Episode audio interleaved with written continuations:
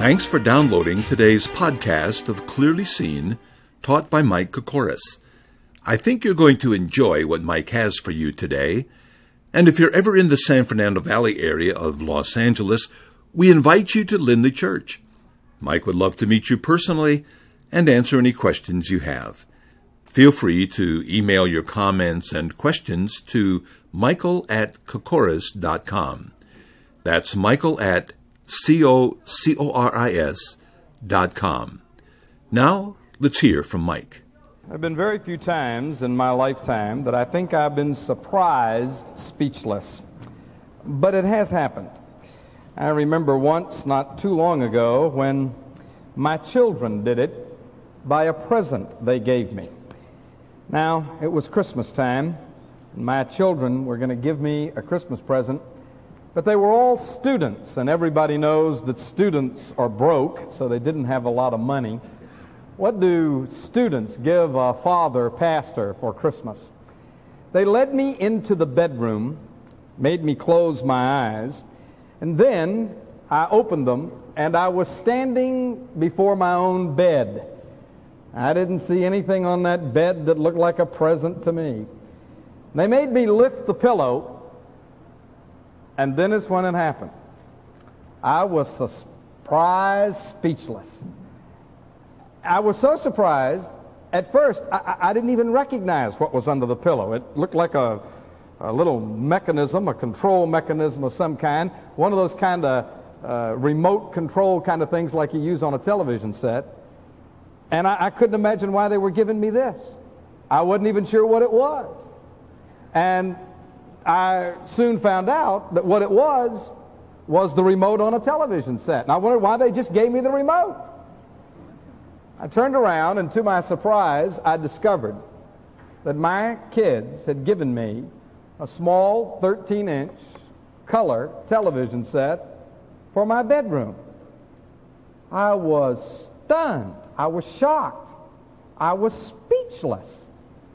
Well, after some of the shock wore off, they began to explain to me some of the features and benefits of this particular model.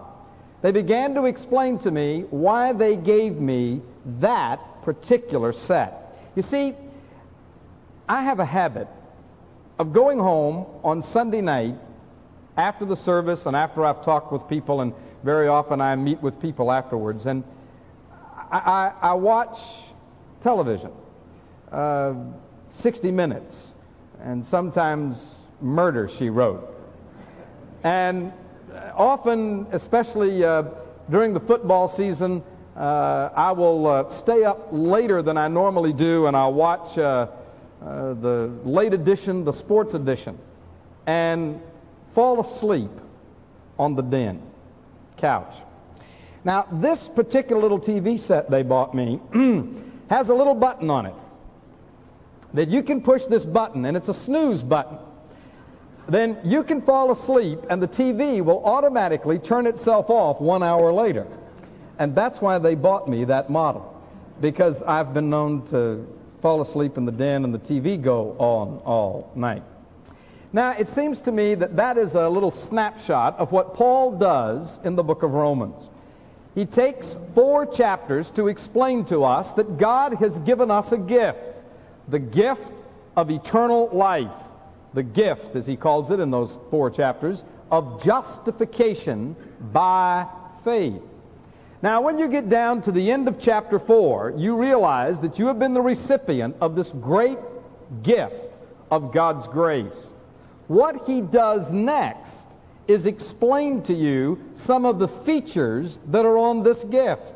He explains to us the benefits of justification. All right? So I have trusted Jesus Christ. I am now justified in the sight of God, which means I'm declared righteous. So, what benefits do I have because of that? Well, there are many. They are legion.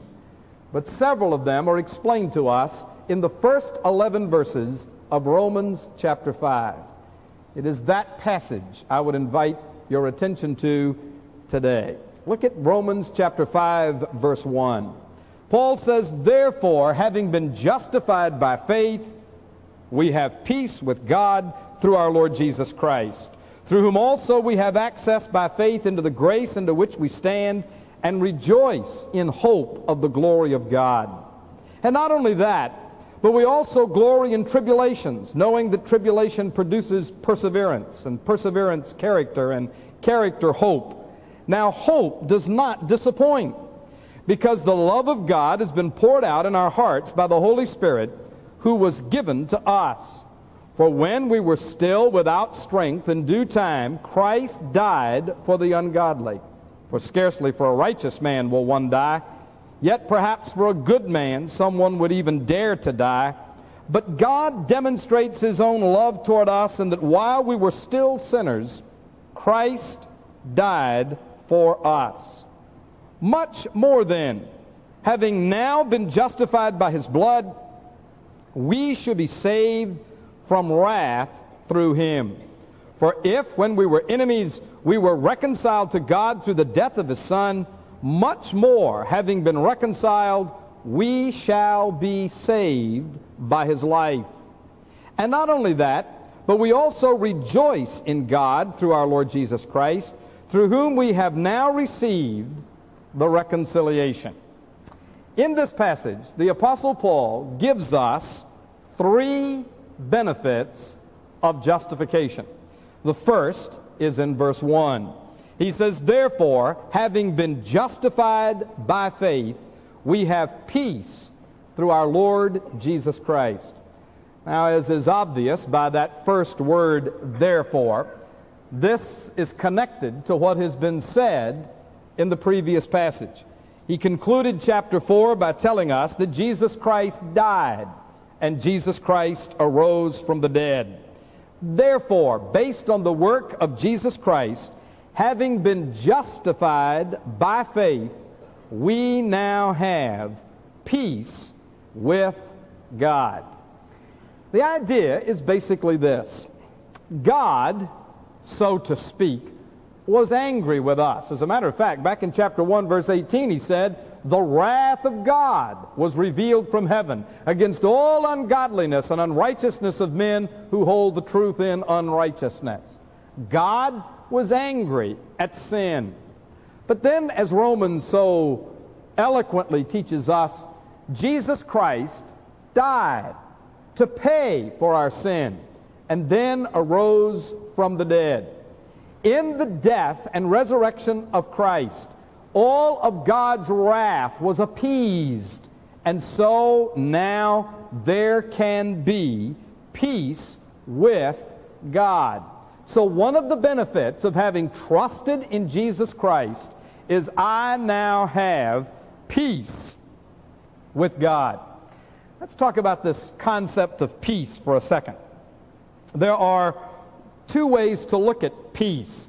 There is an objective sense in which there is peace, meaning there was war and now there is the cessation of war and the cessation of hostilities. And there is the subjective sense in which there is peace, meaning some kind of uh, inner tranquility. Now, in Romans 5:1, Paul is not talking about this subjective peace. He's talking about objective peace. People who do not know Jesus Christ are described in the Bible as the enemies of God. They are at war with God. But because of the death and resurrection of Jesus Christ, peace has been declared. There is the cessation of hostility. There is the cessation of war. There is now peace between God and the sinner. That is the benefit of our being justified by faith. Now, the subjective peace that we have from God may come from the objective peace but the objective peace is the primary meaning of Romans 5:1 and not the subjective tranquility we so often talk about. But be all that as it may, the point is that the first benefit of justification by faith is that I now have peace with God. Some have illustrated this by pointing out that many have a fear of God They look at him as a policeman or a judge, ready to jump on them and pounce on them and condemn them. And then a person trusts in Jesus Christ and they discover that God is not a policeman, He's not a judge, He's a father. There's no more hostility. God is not like a hostile force coming at you. He's a loving father. We have peace with God. The white flag has gone up, so to speak, and there's no more war between us. That's the first benefit of justification. There is a second.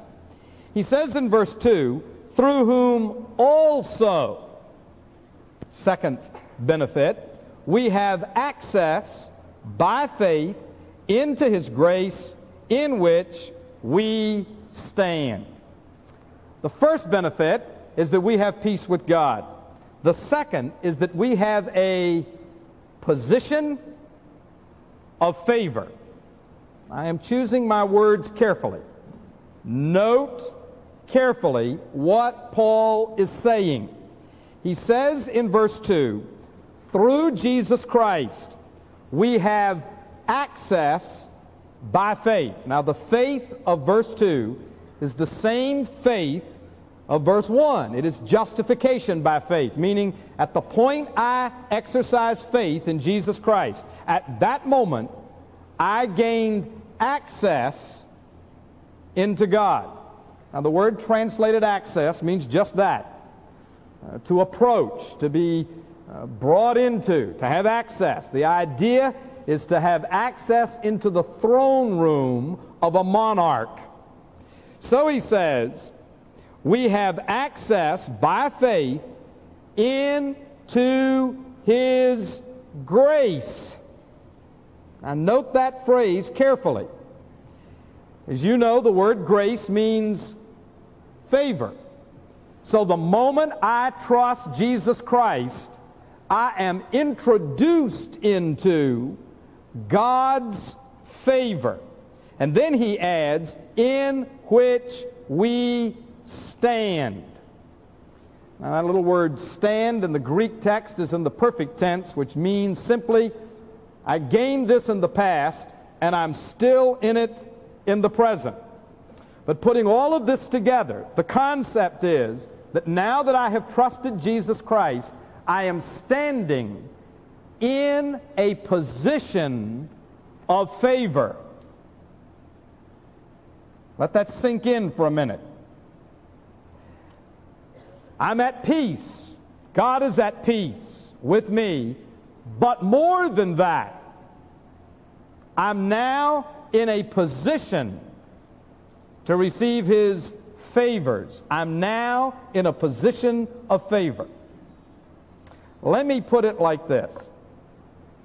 I've heard preachers come to this verse and preach on prayer.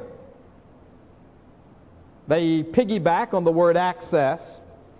And the idea is that I have access into God's presence through prayer.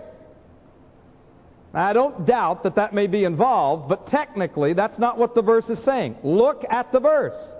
Does it say I have access into God's presence? No. It says I have access into God's favor, grace. I'm now in a position for God to bless me. I'm now in a position for God to give his favors to me. I stand in his favor. Let me illustrate. It would be one thing to say that I had been ushered into the presence of a powerful, influential man. It'd be another thing entirely to say that I had been ushered into the presence of that man and he was predisposed to act kindly toward me. You see, I could be ushered into his presence, and he could be mad at me. I could uh, be ushered into his presence, and he could be neutral. I'd have to persuade him to grant me some favor. Or I could be ushered into his presence with it already predetermined that if at all possible, he's going he's going to grant whatever I ask him. So this is more than just saying, I have access to God's presence. That's not quite it, though that may be involved. It's that I now have a position of favor. God is smiling at me. He's not frowning. And He wants to bless me. So the second benefit of being justified by faith is that I have access into His favor. There is more. Again, in verse 2, he says, And rejoice in the hope of the glory of God.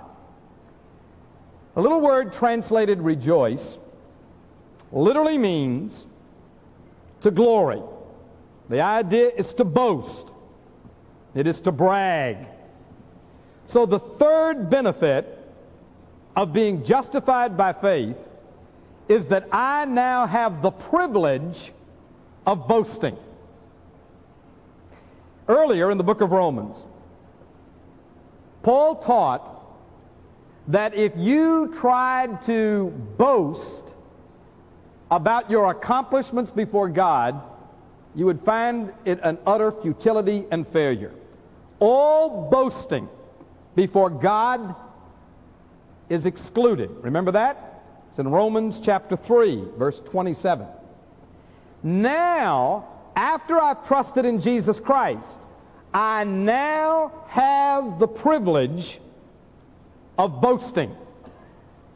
Now, that might not strike you as one great, awesome privilege, but it is awesome. I mean, it's awesome. Beginning at verse 3 and going all the way down through verse 11, Paul's one point is that I now have the privilege of boasting. I want you to look at your Bible and look at it carefully. He says at the end of verse 2, and rejoice. Circle the word rejoice. Now look at verse 3. Not only that, we also glory. Circle the word glory. And drop down to verse 11. And not only that, we also rejoice. Circle the word rejoice in verse 11. All three of those words are the same in the Greek text. It is unmistakable as you are reading this passage in the Greek text that he is saying in this extended treatment of this point that we have the privilege of boasting and glorying and rejoicing.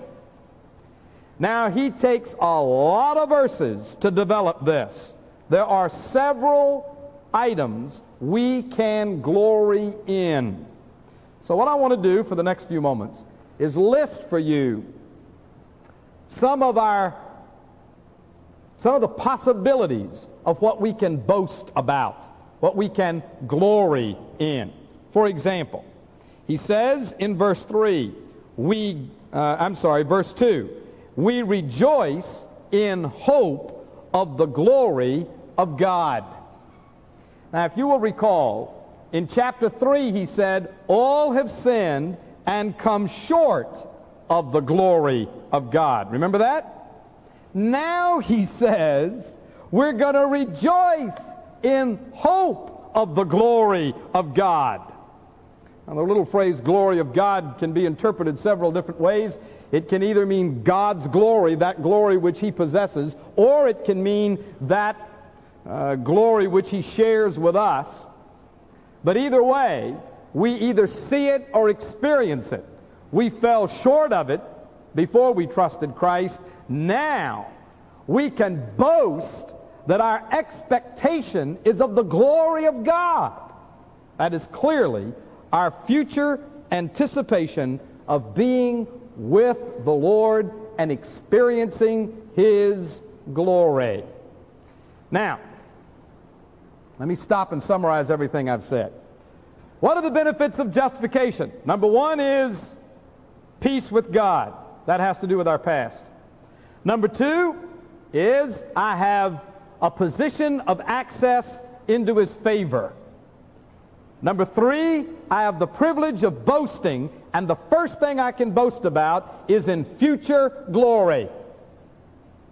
Now, that deals with my past. My sins are taken away, and I am at peace with God.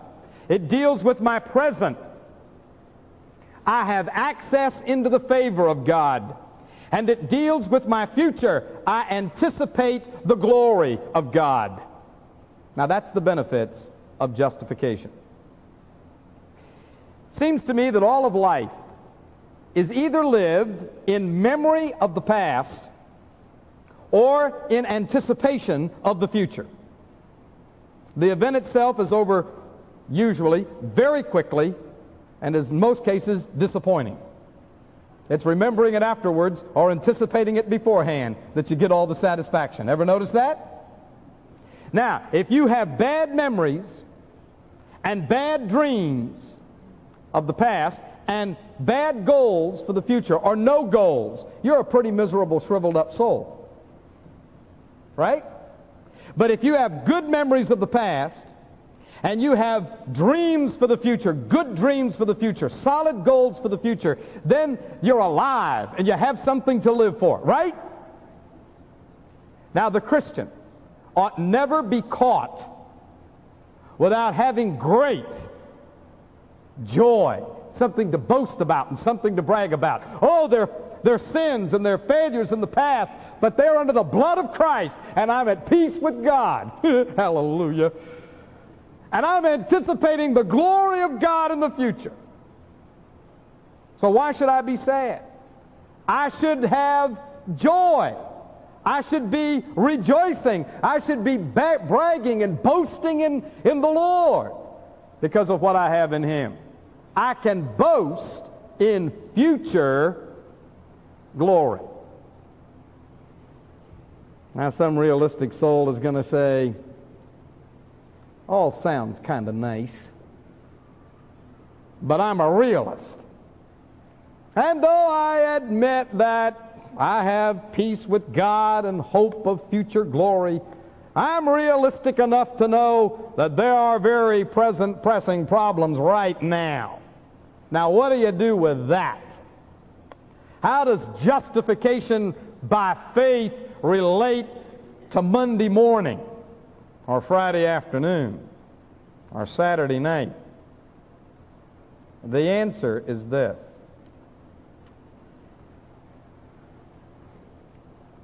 Paul says in this passage that I have the privilege of glorying.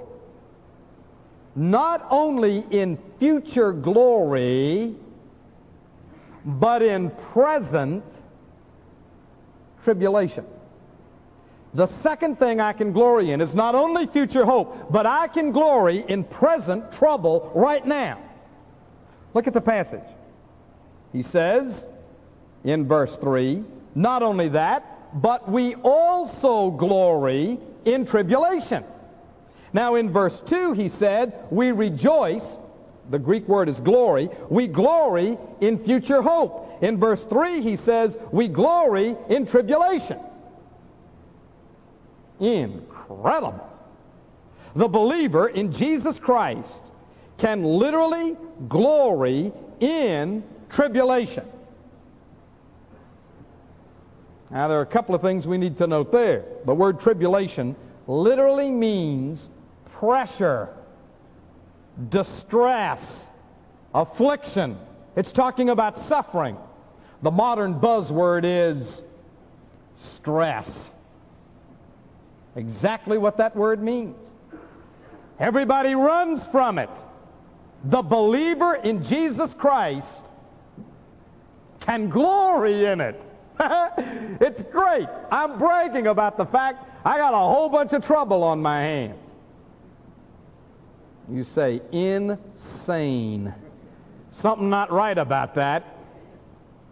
How can you stand up there and say that you're going to glory? I can understand glorying in heaven in the future. How are you going to glory in hell in the present? Well, Paul explains it. He says this, verse 3 knowing that tribulation produces perseverance, and perseverance, character, and character, hope. Now, there's a three step process that allows me to glory in tribulation. Step number one tribulation produces perseverance.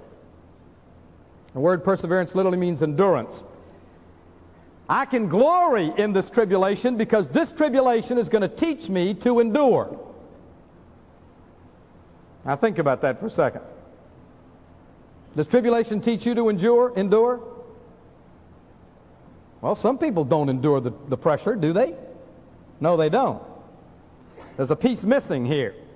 And I would submit for your consideration a consideration of James chapter 1, where he says, Rejoice, count it all joy when you fall into various kinds of trials, knowing that the trying of your faith worketh patience. Same word, endurance.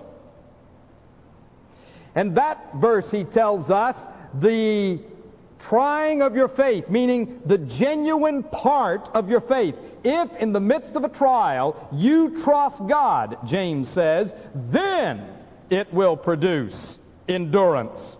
So, Paul simply summarizes the situation and says, tribulation produces perseverance. What's missing in the formula is you've got to trust God in the process. James adds that fact.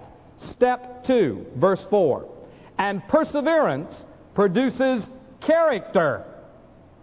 That is, if you trust God in the midst of this pressure, that'll mean you'll stick with it and be steadfast. You'll persevere. And if you persevere, as long, assuming you're trusting God, then He will produce character in you through the trial. Now, the word translated character literally means approved. The idea being that God is going to develop in me characteristics that He approves, provided I endure in the midst of the trial. As a matter of fact, some have translated this by the little phrase approved character or proven character.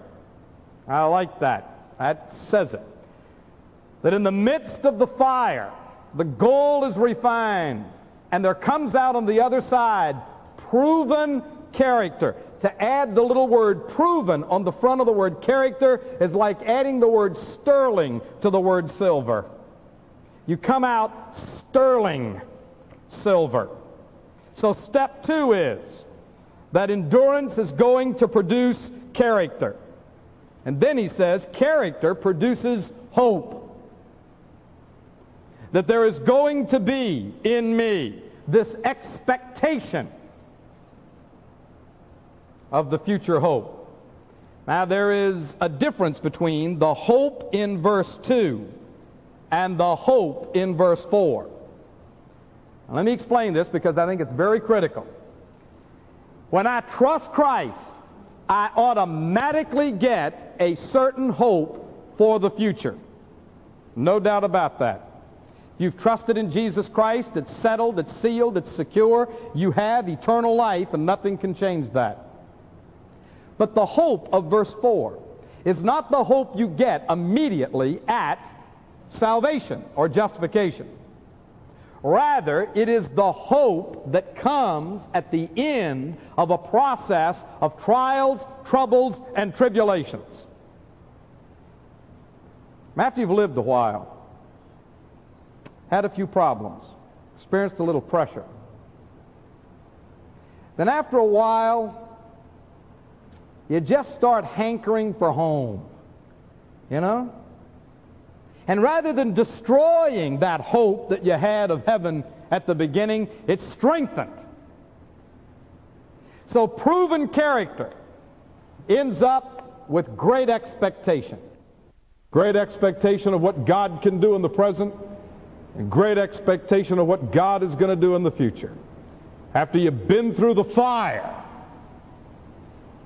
you come out on the other side if the process is working as God intended it, with hope. Let me illustrate. young sailor gets into the midst of a severe storm and he is seized with fear that could quickly degenerate into panic. He's not sure he can handle the ship. If his fear controlled him, he would collapse. But if but if he endures the storm, if he trusts the skills that he's been taught and he makes it through that one, he'll more than likely make it through the next one, and the next one, and the next one, and the next one. To finally you have a seasoned sailor on your hands, and he hits a storm, and now he knows.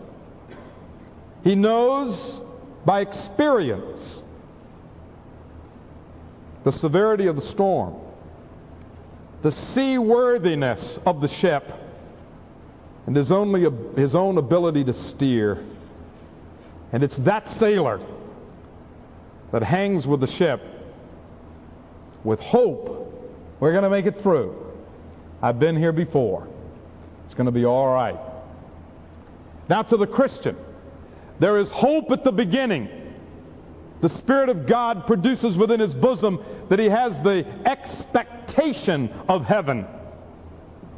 But as he weathers a few storms, as he's slapped upside the head with a few difficulties and problems, then certain things are developed within his personality endurance, character, and hope. He sees God work He's seen God work in the past and he's confident God's going to work in the present. There's no doubt in his mind that God will bring him through this one too. So, one of the benefits of justification is that I have the privilege of boasting, glorying, glorying in future hope and that is not a head in the sands kind of approach to life. It's a very realistic approach to life. One that counts for God being on the scene, that allows me to glory even in present tribulation as well as future anticipation. Now, Paul, at this point in the passage, adds a note. If you have that kind of hope, hope in the future, hope in present trouble, you will not be disappointed. Pick up the passage at verse 5. He says, Now hope does not disappoint. At the end of verse 4, as you went through this process, you ended up with hope. And now he says that hope is not going to be disappointed because the love of God has been poured out in our hearts by the Holy Spirit who was given to us. For when we were yet or still without strength in due time, Christ died for the ungodly. For scarcely for a righteous man will one die, but perhaps for a good man someone will even dare to die. But God demonstrated his own love toward us, in that while we were yet sinners, Christ died for us. Now, here's what he's saying. If you have hope in the midst of trials, that God is going to come through for you, you will not be disappointed. Now, how can you be so dogmatic and sure of that? Well, Paul says, because, verse 5, God has poured out in our hearts the Holy Spirit. Now, listen to me very carefully. I've always been under the impression that this verse meant that the moment I got saved, the Holy Spirit was given to me, and at that moment, I realized God loved me. Now, I believe that's true. That does happen to people. But I've come to believe that isn't exactly what Paul means in this verse. He does mean to say that the Holy Spirit is given to you at salvation. Matter of fact, he says that very clearly. By the Holy Spirit, who was, past tense, given to us, and he means at the moment of conversion. but in the context of this passage. He is not talking about a realization of the love of God which you received at conversion. He is talking about a realization of the love of God which you get after coming through trials. Now, please hear me. It is the Christian who is trusting God in the midst of trials that begins to realize that he has a whole new relationship with God and that these trials are really a manifestation of God's love. Whereas before, every time something happened, he thought, oh no, God's mad at me. Which, by the way, is true if you haven't trusted Jesus Christ. The wrath of God is revealed from heaven, remember? But if you now know Jesus Christ, and trials come along, you have a whole new relationship with God. You are in a position of favor. So these trials are for my benefit. That's why I can glory in them. I can look at these trials and say, God loves me. He sent all these troubles my way. That's exactly what's happening. So, like a parent who loves his son or daughter and makes them go through the paces because he loves them, he wants to develop them.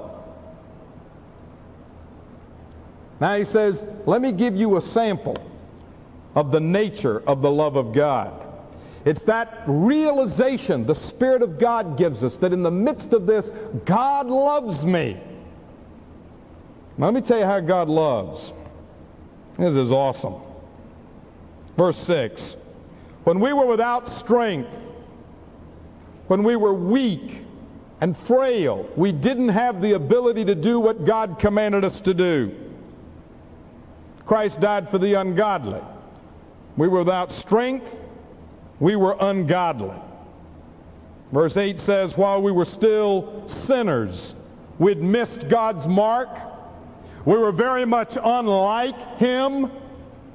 We were frail and weak and didn't have the strength to do what he had commanded us to do. We were hopeless, ungodly, wretched, hell deserving sinners. You know what God did? He loved us like that. He loved us so much that when we were like that, he sent his son, Jesus Christ, to die for us. Now that's a sample of the love of God. Now look, you might, you might conceive of somebody dying for a righteous man, he says, or a good man. Now there's a difference between those two. A righteous man is someone who's trying to live by the letter of the law and he's trying to do what's right. A good man is one who's trying to do good, kind, benevolent things for other people. And Paul says, you might find somebody that'd die for a righteous man, and maybe you might find somebody that'd die for a good man. You're not going to find anybody to die for a bum, right? That's what Jesus Christ did. And it's that realization of the love of God that comes through to the Christian who's trusting Jesus Christ in the midst of a trial. I think this is, I think this is incredible. Because if you know the human nature at all, you know that when the midst you're going through the midst of a trial, you don't do everything exactly right. Right? Right. If you've got any perfectionistic tendencies at all, you really get down on yourself. So it's in the midst of your weakness, in the midst of your ungodliness, in the midst of your sin, in the midst of all the pressure coming crowding in on you, that the Spirit of God within your heart gives you the realization God loves me anyway. I can glory in tribulation because the God is going to use this to develop my character. And because I am learning God loves me. Is that incredible? A supernatural kind of life, that's what it is. Be careful. This kind of stuff is dangerous to your neurosis. Might walking around rejoicing all the time. You might actually have some joy on your face and in your heart. I can rejoice. God loves me. I know I got a ton of problems. Who cares? That's only developing my character. God loves me. He's smiling. I'm in favor with him. I can rejoice. So, one of the privileges of being a child of God, of being justified by faith, is I have the privilege of boasting in future glory and in present trials. There's a third use of the word glory in this passage. The word glory does not occur until verse 11, but I am of the opinion that the thought starts in verse 9.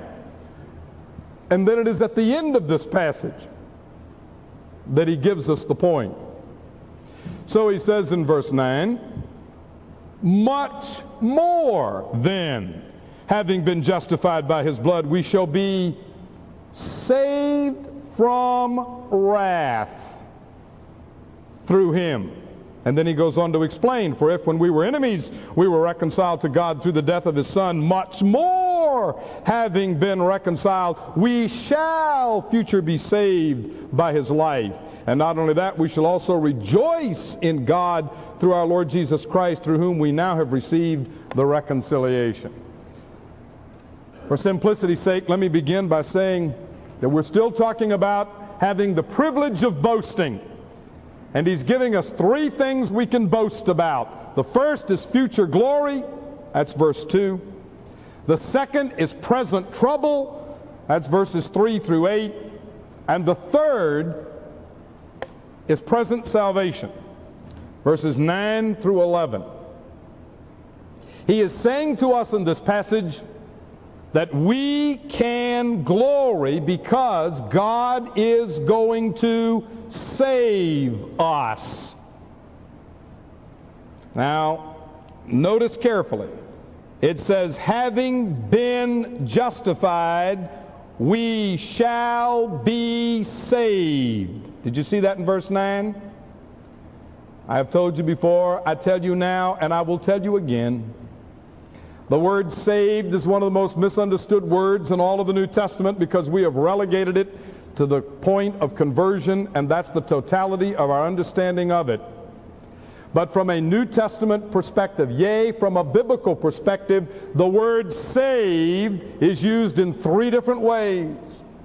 I have been saved, I am being saved, I shall be saved. I have been saved from the penalty of sin. I am being saved from the power of sin. I shall be saved from the presence of sin. You have got to get that straight. And there is no better verse in the Bible to illustrate that there's a difference between being saved and being justified than Romans 5 9.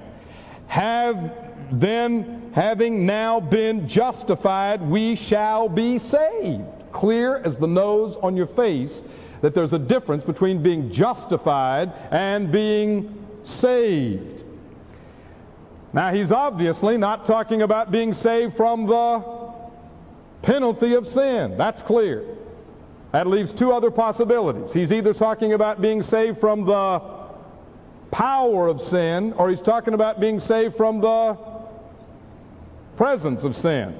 Almost all Bible teachers take the second possibility. They interpret wrath as future wrath, as hell, and saying that this means we shall be saved from hell. What I'm about to tell you puts me in the minority of expositors. But I believe that it is difficult, yea, I really think it's impossible to find in the Bible any reference to an eternal wrath of God. I do not believe that wrath is ever used of hell. There are two kinds of wrath in the New Testament. There is the wrath that is currently on people, and there is the wrath to come, which is another way of talking about the tribulation period. Now, in the book of Romans, he's used the word wrath twice, or at least in two different passages. He's used it in chapter 1, verse 18. The wrath of God is presently revealed from heaven against all ungodliness and unrighteousness of men who hold the truth in unrighteousness. And he used it in chapter 2, in my opinion. I'm not exactly alone in that, but I'm almost alone. Of the tribulation period. Now he gets here and says, He shall save us from wrath. Now, what's he talking about?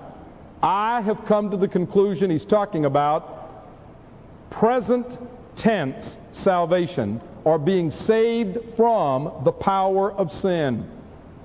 I can glory, I can rejoice in the midst of trouble in that God will save me from his getting angry at me again. He'll save me from the power of sin. I say that for two reasons. One is he gave the most attention in the early part of Romans to present wrath. And more important, as we move on into the book of Romans, he will now develop this point in depth. In Romans 6 and in Romans 7 and in Romans 8, he is going to develop in depth the fact that God is presently saving us from the power of sin. So, the argument of verses 9 and 10 in this passage is this. If, when we were enemies, verse 10, we were reconciled through the death of his son, then how much more, having been reconciled, having been justified, is he not going to save us by his life? And I think it, I take it he's talking about the resurrected life of Jesus Christ. And that Romans 6 gives us the great exposition of this. It is that we are put into Christ and Christ is put into us that gives us power over sin. So now he says in verse 11, not only that, but we also rejoice in God through our Lord Jesus Christ, through whom we have now received the reconciliation. I can rejoice in that God is going to save me. Now, that's clearly what verses 9 through 11 are saying. The only question is, is it being saved from the presence of sin or is it being saved from the power of sin? And I am saying it is talking about being saved from the power of sin.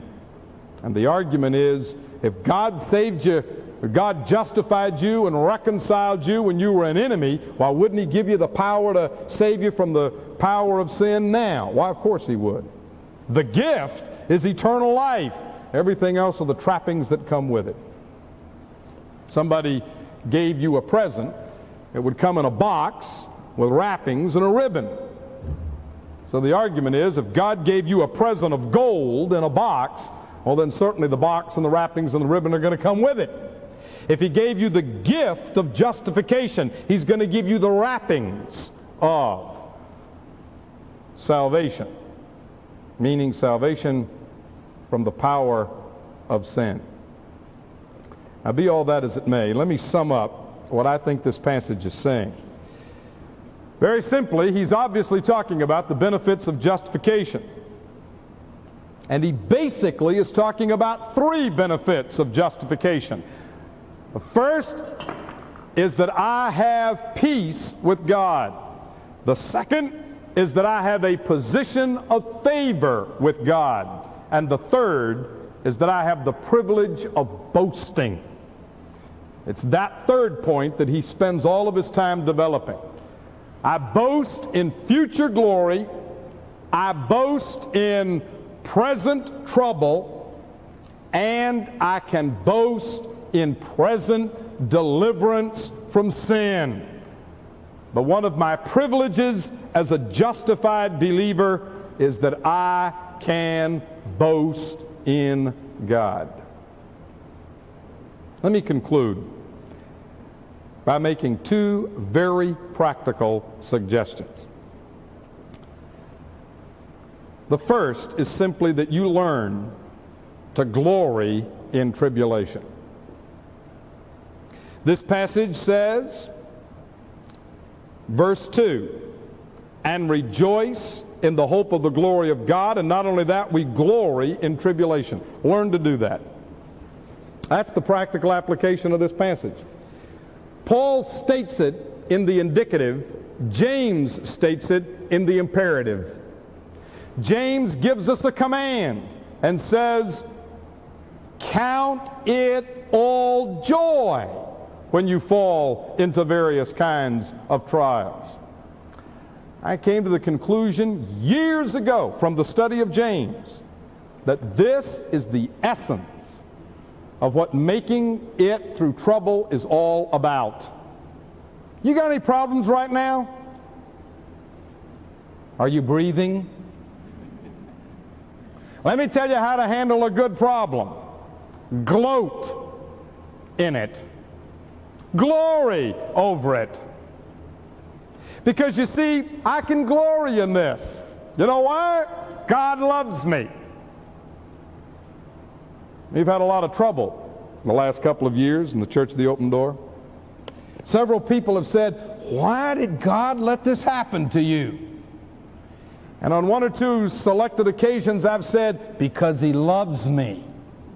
Blew their sockets. Blew their circuits. What are you talking about? Don't you understand that a loving father gives you trouble so he can develop your character? Let me tell you, I got lots of character I didn't even want. well, how did you make it through it? Real simple. God loves me. Matter of fact, in one of the biggest crises I ever had, I was just standing before the city council trying to explain a whole bunch of stuff. I heard the whole world crashing in on me. And I was interviewed live on some talk show. Some interviewer said, Aren't you bitter? Well, it never occurred to me to be bitter. I said, Bitter? Why should I be bitter? I got a God who loves me. I got a church who loves me. I got a family who loves me. Why should I be bitter? And it just rolled off the top. And then I got to thinking about it. that's exactly what this passage is saying. Amen? Why get angry? Why get bitter?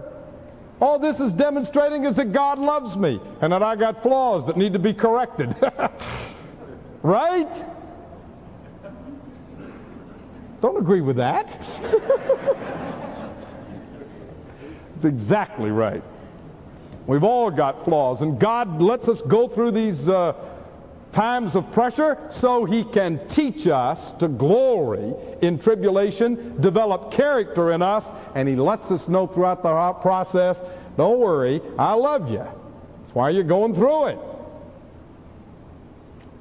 But I have a second suggestion. I want you to take your Bible. I want you to look carefully at the passage. He says in verse 3 Glory in what? Tribulation. Now drop down to verse 11. And rejoice, same Greek word translated glory in verse 3, and glory in. Huh. Did you see that? You start out glorying in tribulation. You really start out glorying in hope of the future. Then you glory in tribulation. And you end up glorying in God. Let me tell you what the ultimate in life is. The ultimate in life is learning to glory in God. Paul gets down to the end of the book of Galatians and he says, I don't want to glory in the flesh. I want to glory save only in the cross. by which the world is crucified to me and I unto the world. I want to just glory in the Lord. I think there's a sense in which, as, particularly as a young believer, you begin to glory in God's gifts. And that's perfectly proper. I think this passage is teaching that in part, in that tribulation is the gift from the hand of God. But after a while, you begin to glory not just in God's blessing, not just in God's allowing you to go through trouble, but you glory in Him. That the real ultimate is to glory in Him. Not just in the gift, but in the giver. Lord, it's all worth it if I can just walk with you. It's all worth it if I can just know you. Lord, I want to glory in that. Not that I'm learning, though that's there. Not that my character is being developed, though that's valuable. And I'm to glory in that, but I want to glory. Not just that I'm going to heaven, but I'm, i have got a little heaven right now. I want to glory in you. So, what I'd really like to suggest you do is not only learn to glory in tribulation, but glory in God. Dr. Talbot, man who used to pastor this church, in his book on Romans tells the story of a little boy who got a lot of Christmas presents and enjoyed playing with them. But after a fashion, he got tired of playing with all the toys. He crawled up in his mother's lap, threw his arms around her neck, and said, Mommy, I love you. And his mother said, How much do you love me? Do you love me more than these toys? Dr. Talbot said, the little boy said, Oh, yes, Mommy, I love you more than the toys because I get tired of playing with the toys. And Dr. Talbot said that little boy was glorying in his mother. What an illustration. I think we get enamored with the toys. We glory in the gifts the ultimate in life is to glory in the giver. Let's pray. Father, we thank you for bringing us into your favor through justification by faith, for making peace, declaring us righteous, reconciling us to yourself saving us from the penalty and even the power of sin. But Father, we thank you most of all that we know you. We glory in you. We confess that our attention gets misdirected. We sometimes get our attention off on even things like the world, material things, relationships. May the Spirit of God, our Father, draw our attention back to you. May we learn as your children to glory in you and only you. Jesus' name I pray. Amen.